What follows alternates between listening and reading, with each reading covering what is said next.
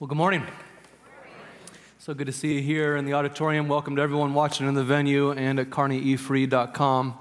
My name's Adrian, and I'm one of the pastors here at this church. Great to be with you today. As has been stated already, if you're a newcomer, we'd love to meet you over at Dessert on Us after the second hour. And uh, if you're a regular, we'd love for you to come to, to the annual meeting uh, this afternoon.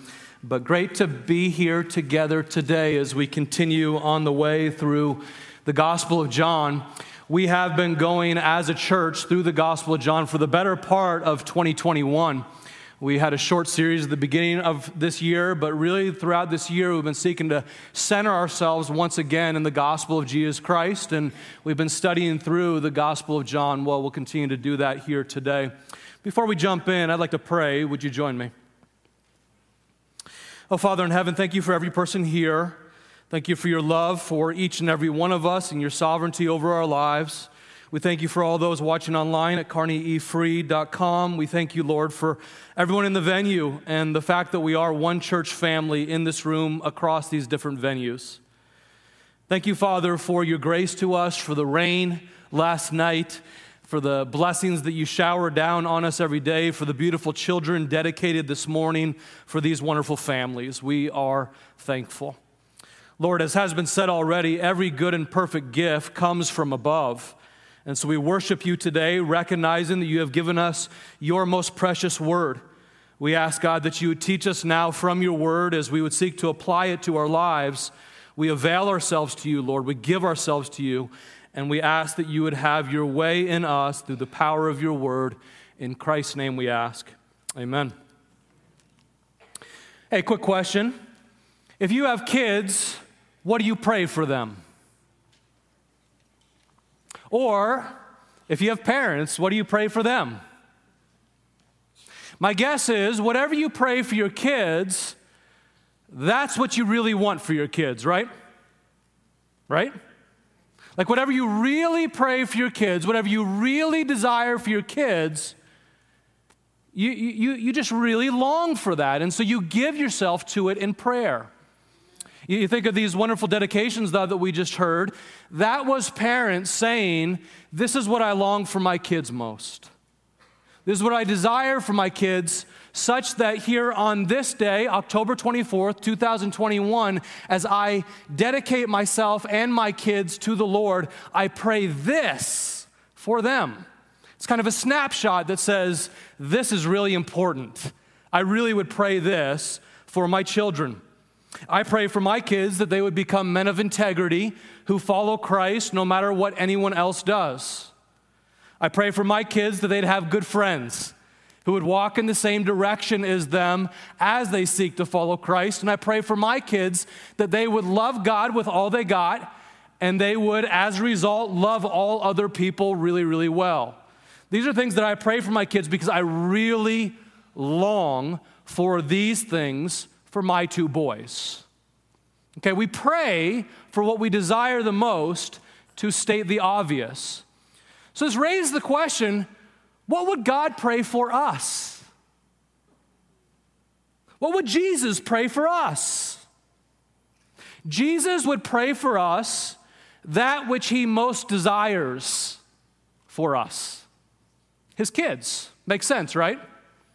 He would pray what he desires for us. And fortunately, he's given us such a prayer over in John 17. I'd invite you to open your Bible to that with me now. You'll find the Gospel of John after Matthew, Mark, and Luke in the New Testament. If you turn there now and you get to the book of Acts, you've gone just a little bit too far. Go back to the left. And John 17 is the fourth of the four biographies of Jesus. This is one of the small biographies of Jesus that records his life, and we're marching up toward that old rugged cross where Jesus would die. And uh, he gives this beautiful prayer for his disciples and for all those who would believe in him in John chapter 17. We read it in full last week. We're not going to read it in full this week, though I'd encourage you to do so perhaps later on today or before your life group, though, this week. John 17 is this beautiful high priestly prayer in which Jesus prays three specific requests for his disciples, both his current disciples back then and for us today. and for all those who will believe one day. He prays three prayers along the lines of I deeply desire all of my disciples to glorify God. Okay, it's that song that we just sang. What a beautiful name it is. The name of Jesus. He has no rival, he has no equal. What a powerful name. Amen? Okay, we sing that song, we believe that, and we say, I want to exalt God. I want to glorify God. I want to resist the natural tendency to put the spotlight on me.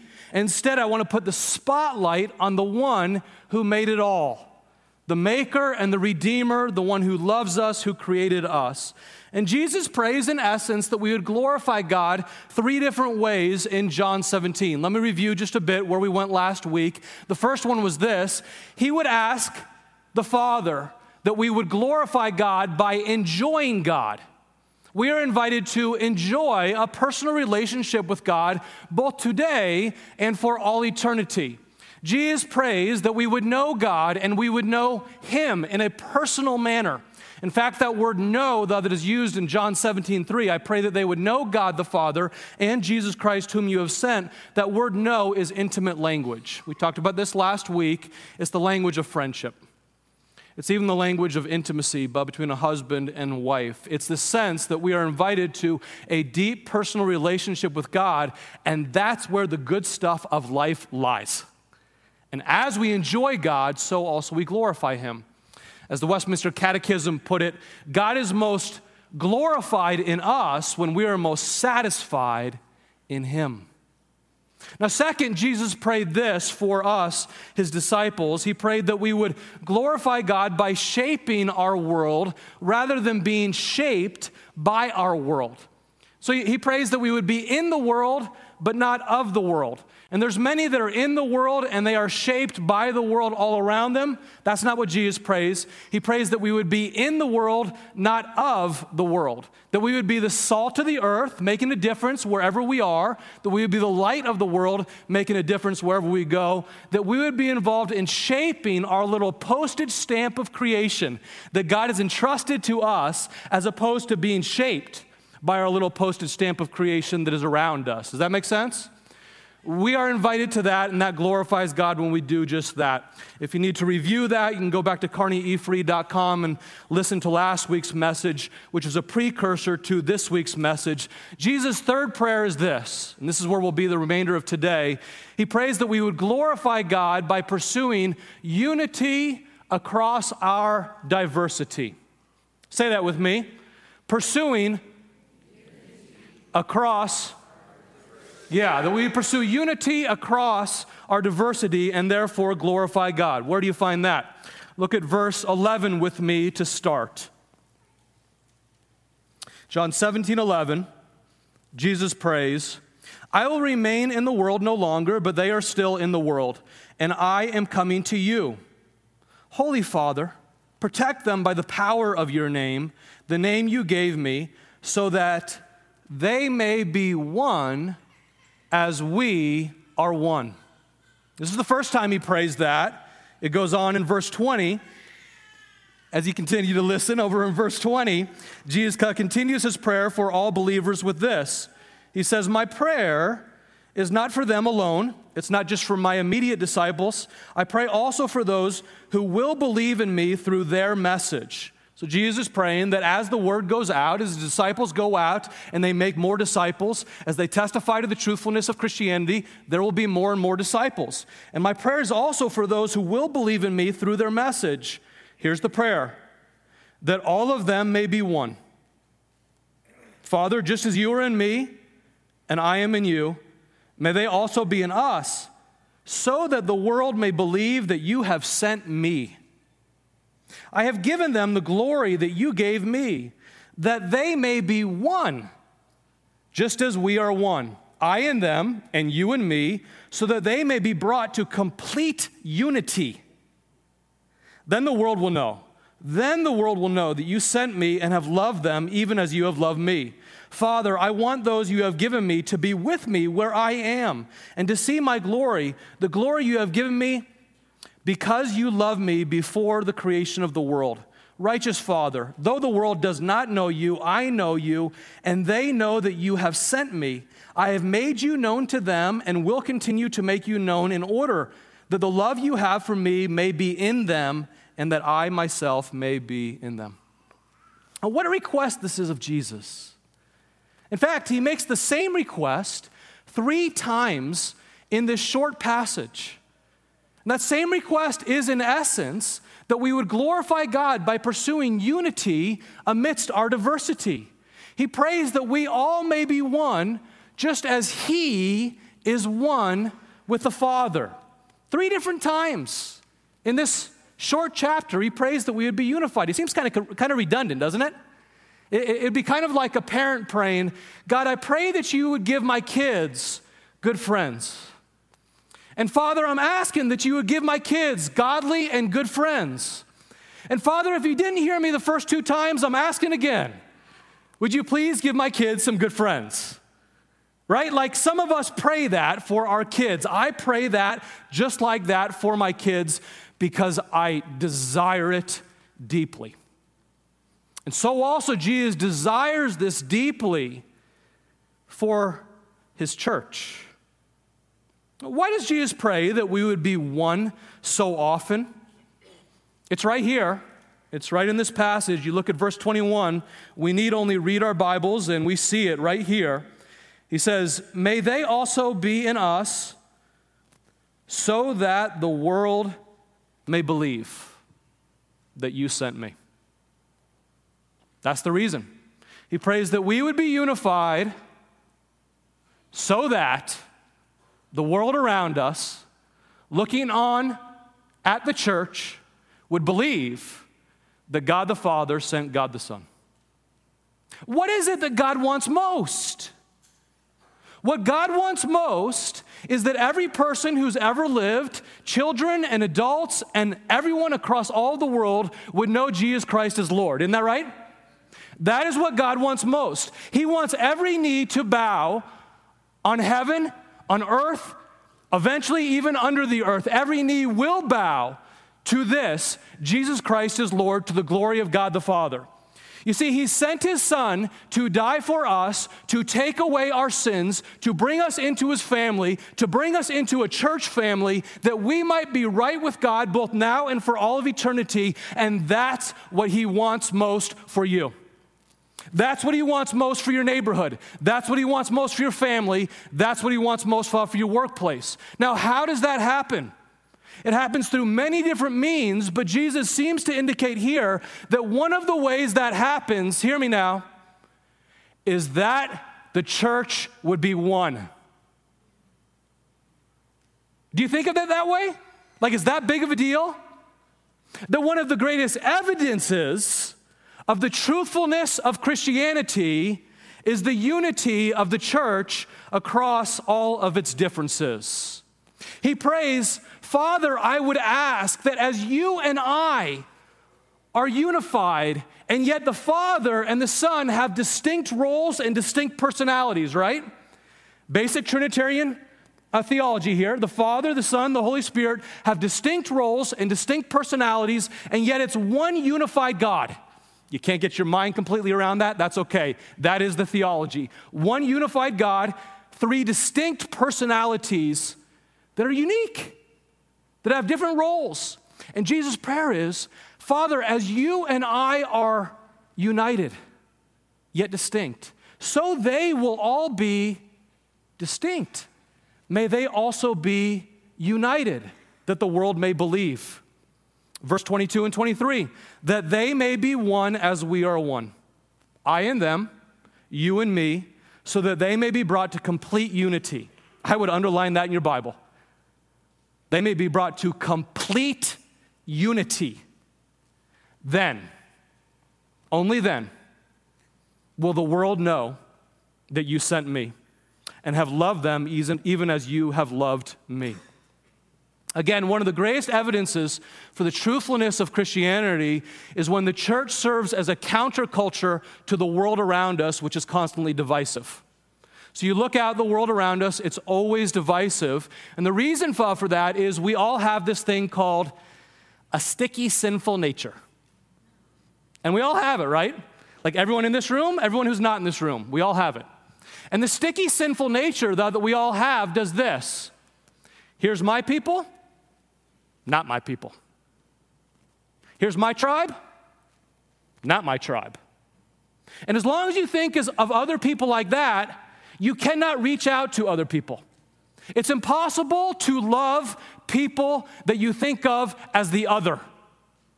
You have to change your mindset. As long as you think of other people as the other who are not my people, you will never reach them for Christ. And because of this sinful nature, it's the result of the sinful nature that we have such prideful arrogance across the world. It's because of the sinful nature that we see the greed and the anger and the in grouping and the out grouping and everything that you see on the evening news every night. And so when Christians get together and they say, I'm going to be a countercultural force for good, we are going to be united with one another. When the church gets united, then our neighbors and our schools and our classmates and our coworkers, they say, wow, what is going on over there? What is going on over at Kearney E Free Church that I see? They have this bilingual ministry, Spanish speaking ministry. There's a lot of different kinds of people over there. And I see they have folks that are single and divorced and single again. And there's folks who have been remarried. They have folks who have gone through um, just really, really painful times. They, they have an addiction support group. They must care about people even with addictions. They have a ministry for people with disabilities. Uh, this church seems to care for widows and single moms. And as I look at this church, I see they have upper class and middle class and lower class and every single kind of class. And I, look at this church and I, I, see they have white and black and Asian and Hispanic, and they all seem to like each other. And I look at this church and I'm like, what? They even have, get this, get this. They even have Republicans and Democrats and independents. like they have all of those in this church. What is going on in this church? Like they, they say this statement every person matters. And it seems like they might actually believe it. What's going on over there? Would you please serve me some of what they're cooking? That's just kind of what happens. That the world may believe that we are one. That the world may believe that God sent Jesus for them. It's unity amidst our diversity, which is only possible because of the Trinity which binds us together. And, and, the, and God gloriously testifies to the truthfulness of the gospel when we all believe that the ground really is level at the foot of the cross. I don't know about you, but I'm willing to fight for that. I, I, I mean, like, I got to tell you, as, a, as your pastor, I'm willing to die for that. I'm willing to take any number of shots, and I have for that because this is the plea of my, my Savior Jesus that the church, that Christians all across the world would be one as Jesus and the Father are one. Now, our church is part of a movement of churches called the EFCA, and it's really, in many ways, more of a movement than it is a denomination because each of the churches within, within the EFCA are free to govern themselves as they choose to govern themselves. So each one is autonomous, and yet the churches in the EFCA are united in what you would call the essentials of the faith, the main things, what you would call mere Christianity. One of the cornerstones of our movement since its inception way back in 1884, almost 140 years ago, goes like this it's this age old statement that dates all the way back, actually, the fourth century, and many Christians have held on to it over the years. It goes like this In essentials, unity. In non essentials, liberty. In all things, charity. Would you say this out loud with me, both in the auditorium, the venue, and online? Let's join together. In essentials, unity. In non essentials, liberty. In all things, charity. This has been a hallmark of our movement of churches since its inception because we've said we, as a movement, are going to major on the majors and minor on the minors. We have that quote in our conference room here at the church so that leaders, as we enter into that conference room, would remember on a regular basis in essentials, unity, in non essentials, liberty. We can disagree agreeably on some things, and no matter what, love, no matter what, charity is over all. You see, the EFCA is chosen over its 140 years not to divide on many secondary theological issues like how you're baptized, or Calvinism and Arminianism, or views of the millennium and the tribulation, or any number of other things. And I recognize you may not know what some of those words are, and that's okay too.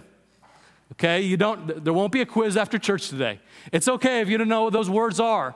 I just share them to say these different constructs that frequently have divided other movements.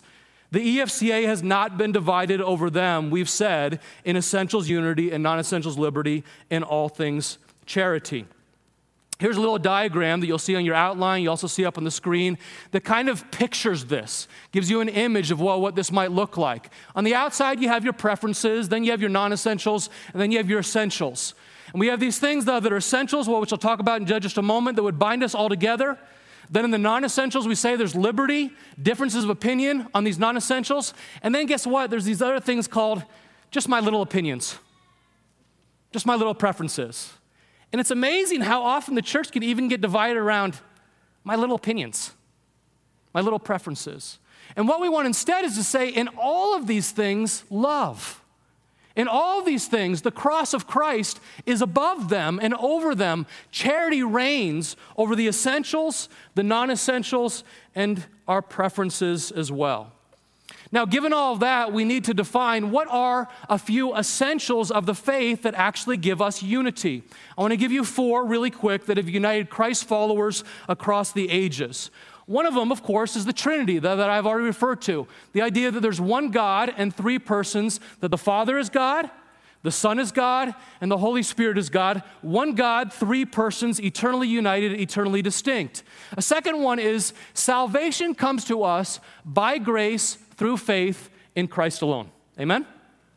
We all agree on that. Those who are followers of Christ across the centuries, that's been a point of agreement. A third one is the Bible is my authority, not any other book, not my opinion, not my news station. The Bible is my authority.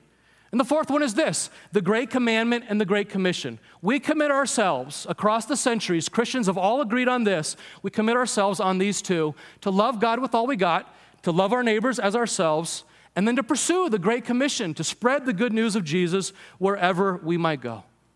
Now, a little bit of church history will help us on this and how this has been interrupted, unfortunately, over the centuries. New denominations would form across the centuries over what are called secondary or non essential theological differences. So you go back 60 or 70 years or so, there are many new denominations that would form over differing views on baptism.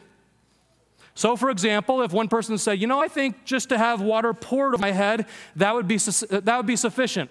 To which the other person says, I now view your Christianity as suspect. And you can go start another denomination. And that's happened. Or I believe that uh, Jesus is going to return before the tribulation.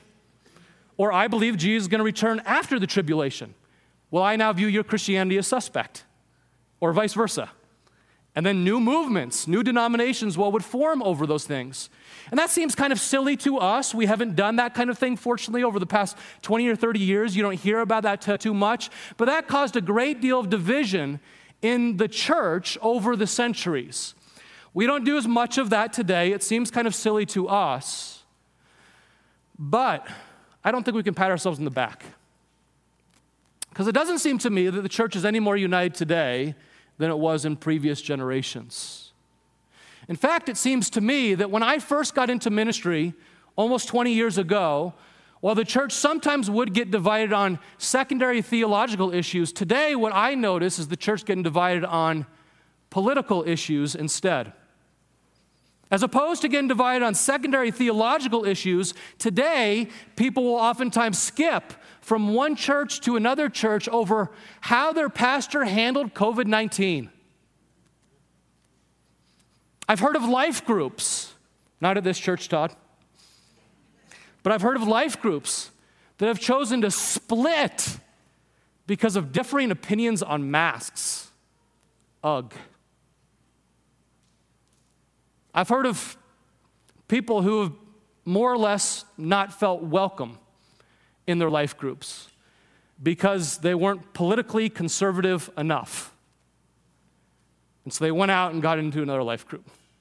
Like these things should grieve us when we hear these things because these are all secondary items on which biblical believing conservative Christians can disagree agreeably.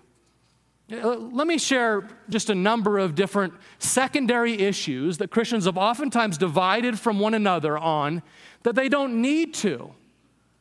Uh, we, we, all could say, okay, we are great commandment, great commission Christians. We believe in the authority of the Bible over everything. We believe that Jesus Christ is Lord and the only way to salvation is, is in Him. And we can disagree agreeably amongst Christians on questions like how does God's sovereignty and human free will intersect? Or does God dispense of the gifts of tongues and prophecy still today? And if so, how are they used? Is the earth old or young? Is communion the spiritual presence of Christ or simply a remembrance of Christ? Do I need to do sprinkling, pouring, or dunking? What's the best Bible translation? What about music worship style? How about political party? How about philosophy on creation stewardship? How about philosophy on taxation and welfare? How about all things COVID? Amen? All secondary items, all non essential items on which the body of Christ should be able to disagree in love. But you know, when Christians choose to die on those molehills, then the church just starts to look just like the evening news. I love the way poet and author Jackie Hill Perry put it. She says, I have no desire to die on hills that look nothing like Calvary. Mm. I have no desire to die on any hills that look nothing like Calvary. Just think of Jesus' disciples. They actually embodied this. Jesus' disciples was a ragtag group of 12 men who joined together with him and they actually shared life. They did a, a real life group. They shared life for three years. Over three years together, they shared everything. And his ragtag group of disciples include a man named Matthew, who was a tax collector, another man named Simon, who was a zealot. See a couple photographs of them. Those are not the real photographs of them, okay? We don't have those photos, but we do have a couple photographs from the mini miniseries The Chosen. Maybe if you've watched the, the Chosen, you remember the, these two guys. They would have been on the opposite ends of the political spectrum. Like Bernie Sanders and Sean Hannity wouldn't even come close. Seriously, they wouldn't. Zealots hated tax collectors with the most zealous hatred. You, you see, zealots were particularly hateful toward Rome because the Romans would put their thumb over Israel across many generations. And so, zealots were these well trained military men who looked for opportunities that God might prov- provide to overtake the Roman government. But there was one group of people the zealots hated even more than the Roman government. You know who it was? It was tax collectors. Because tax collectors, well, were known to pad their own pockets with the taxes from their fellow Jews. Not only would they tax their fellow Jews and they are employed by the Roman government, but they also padded their own pockets with those taxes. They got rich over their fellow countrymen. And some zealots were known to organize assassinations of tax collectors. And Jesus brings these two together in his immediate 12. Fireside chat, anyone? Like, how's that going to go? He made it work. Because they learned to be united on something bigger. And no doubt the teachings and the life of Jesus kind of smoothed over the rough edges of both Simon and of Matthew, such that Matthew no longer cheated people and Simon no longer killed people. Okay? Smoothed over those rough edges. But I'm sure they still had vast differences. Huge differences in family of origin, huge differences in philosophy of government, and they were together across three years.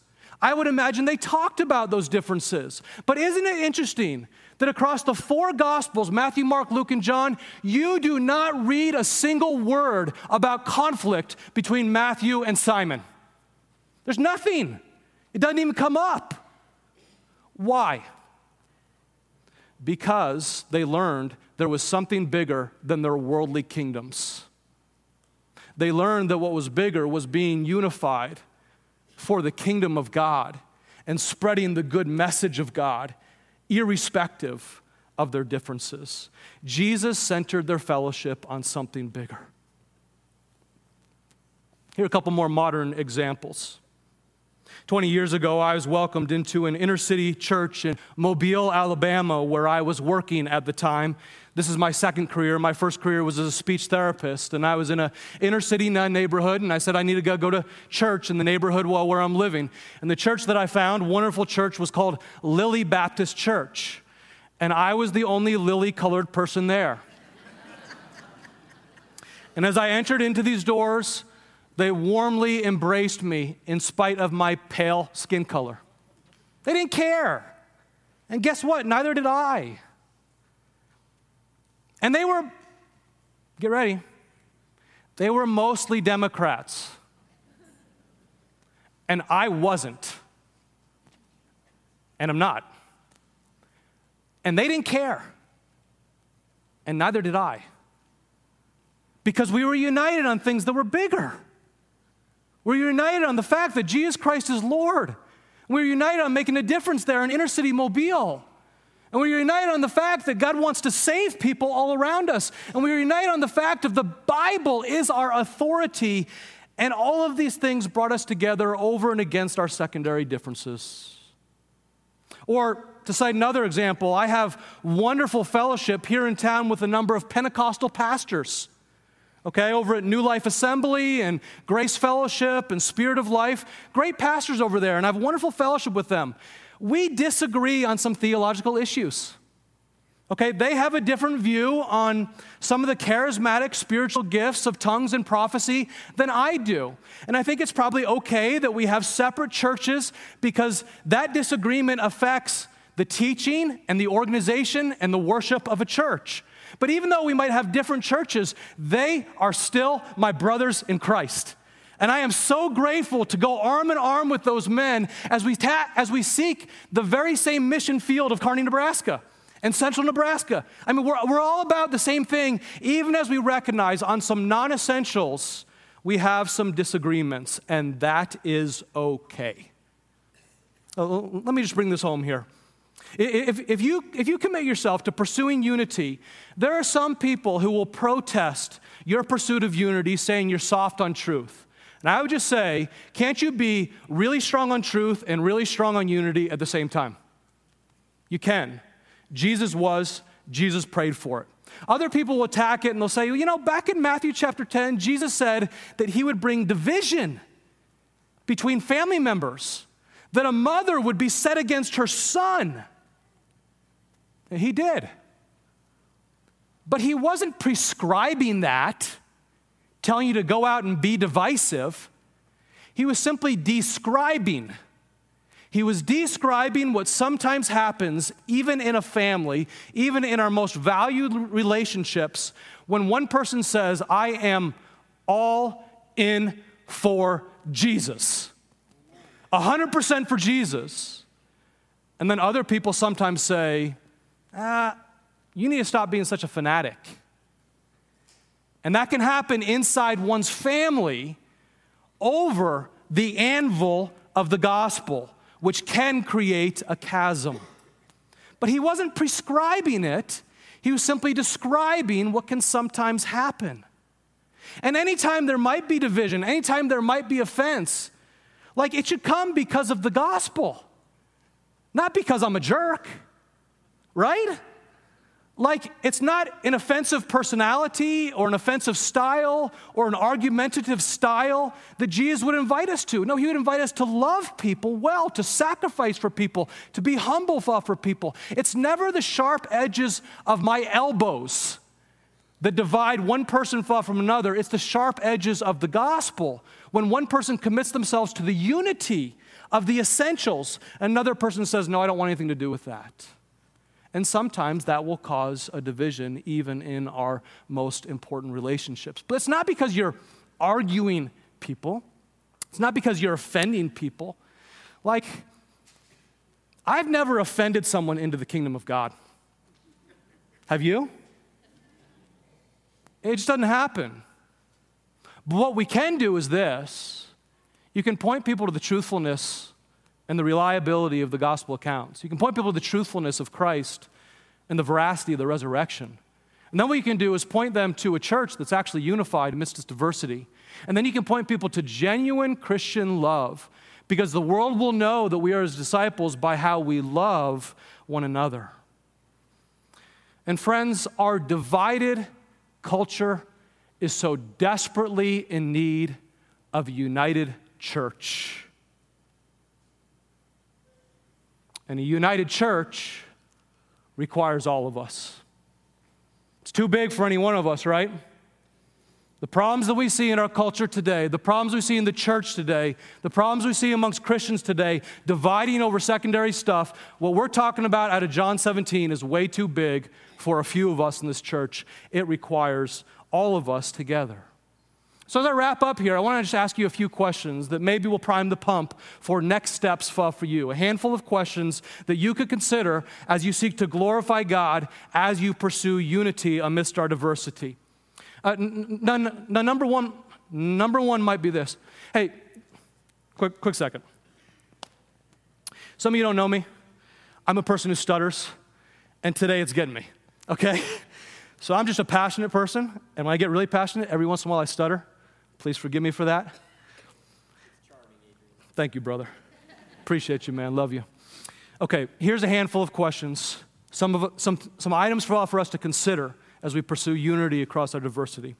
Perhaps it would be worth memorizing this beautiful statement in essentials unity, in non essentials liberty, in all things charity. What if you as a family chose to memorize that? What if you as a family chose to put that in your family room? Would that make a difference in your family and the arguments in your family? In essentials, unity. In non essentials, liberty. In all things, love. In all things, charity. Number two, you can admit where you've allowed secondary things to become primary things, and then simply ask God's forgiveness on that. There's been many times in my Christian journey that I've allowed secondary things to become primary things, and the only response to that is that I repent to God that I ask God's forgiveness for the ways that I've done that and divided with brothers or sisters in Christ. Number three, when it comes to cultural or political or theological or racial differences, please be quick to listen. Be quick to listen and slow to speak. We have more unity than we realize, and it occurs frequently as we seek to understand one another as opposed to only being understood. Be quick to listen and slow to speak. And if you practice that one proverb, be quick to listen rather than, than quick to speak, then you'll get an audience with people to be able to share what you have to say. Here's another question to ask Do I honestly have more fellowship with people who share my political convictions but disagree with me spiritually than I have with people who agree with me spiritually but disagree with me politically. And if I do, that's a problem. Because the spiritual is the essential, the political is the non essential. And lastly, is there any brother or sister in Christ that I am divided from over non essential issues how will I make peace with that person for the glory of God? We bring this down to an individual level. How will I make peace with that person that I'm divided from on a secondary, non essential issue for God's glory? Jesus prays that we might all be one as he is one. In fact, he begs his Father in heaven for this. He pleads for it three times. And we pursue this not because it's politically correct, we pursue it because it's biblically correct. Amen? We pursue it because it's biblically correct. And we pray for this not because it's nice, We pray for it because Jesus says it's necessary. And so, Father, we bow before you and we ask you, in the mighty name of Jesus, would you do what only you can do? We look over the landscape of the church and the world today, and if we're honest, we just must admit that it's not what you prayed for. Oh, Lord Jesus, we, we see the division in the church all across America and all across the world, and we imagine that it must grieve your heart because it's so far from what you desired. We thank you, Jesus, for giving us these prayers that we could know how we would glorify you more. And so we're asking you, God, would you please give us courage to go after it? What is it for you? What did you hear today in that final list of questions that you'd say, yeah, that's something I need to go after a little bit more? I need to be courageous in pursuing unity across our diversity. What is it for you? Maybe there's someone that you need to get right with. Listen to God, receive that. Maybe you need to grow in your capacity to listen to those who are different. Agree with God and receive that. Oh, Father, I pray for our church that we would actually be one, that we would be unified in the essentials of our faith, that we would be unified in our love for one another, and that the world around us might know that Jesus Christ is Lord by the way that we are united with one another. We'll be careful to give you all glory. All credit goes to you, the only wise God in whose name we pray. Amen.